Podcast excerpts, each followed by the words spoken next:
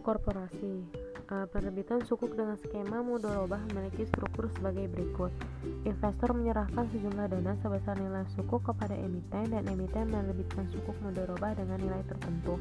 Dana hasil emisi sukuk dipergunakan untuk pengembangan usaha berupa pembiayaan syariah yang dilakukan oleh unit usaha syariah UUS emiten.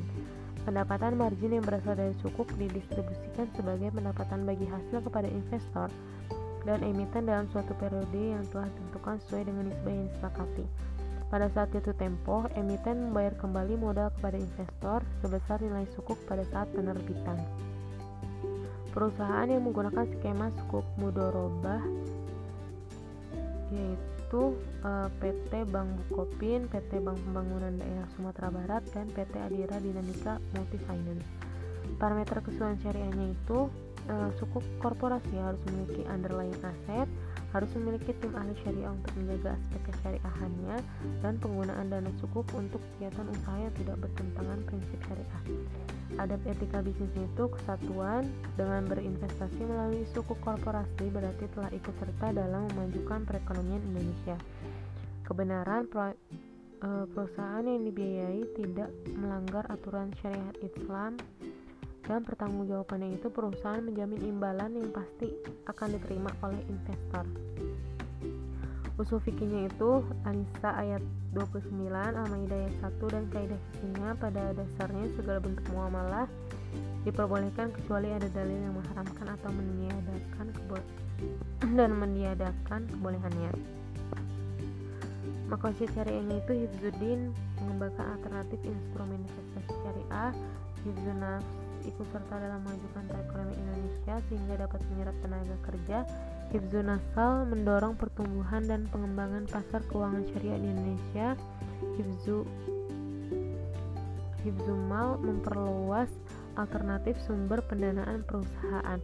Akad-akad fikihnya itu menggunakan akad ijaroh, mudorobah, dan wakalah.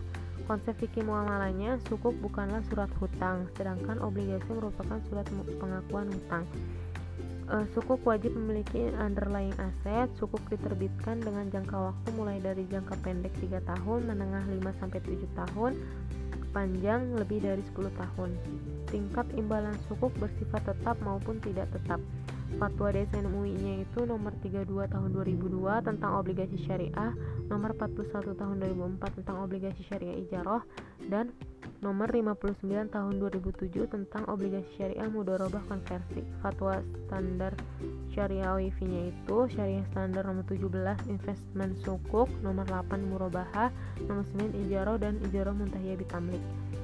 Regulasinya itu peraturan Bapepam LK nomor 19A14 peraturan Bapepam LK nomor 9A13 tentang penerbitan efek syariah POJK nomor 18 tahun 2015 tentang penerbitan dan persyaratan sukuk Jurnal Nasional Internasional itu dari Dewi 2014 mengurai masalah pengembangan suku korporasi di Indonesia menggunakan Analytic Network Process.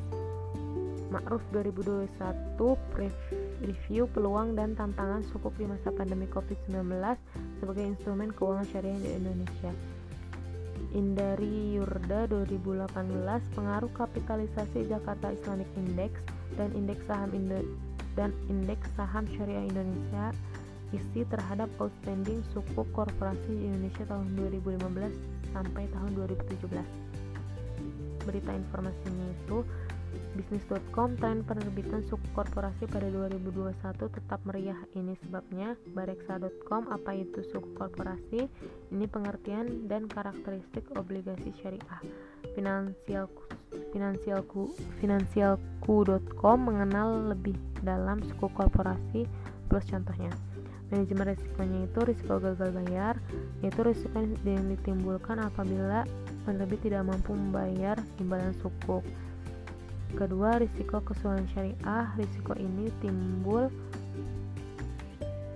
karena sukuk harus sesuai dengan aturan fikih. Cara pengendaliannya yaitu dengan membentuk standar regulasi yang sesuai standar fikih untuk setiap jenis kontrak sukuk.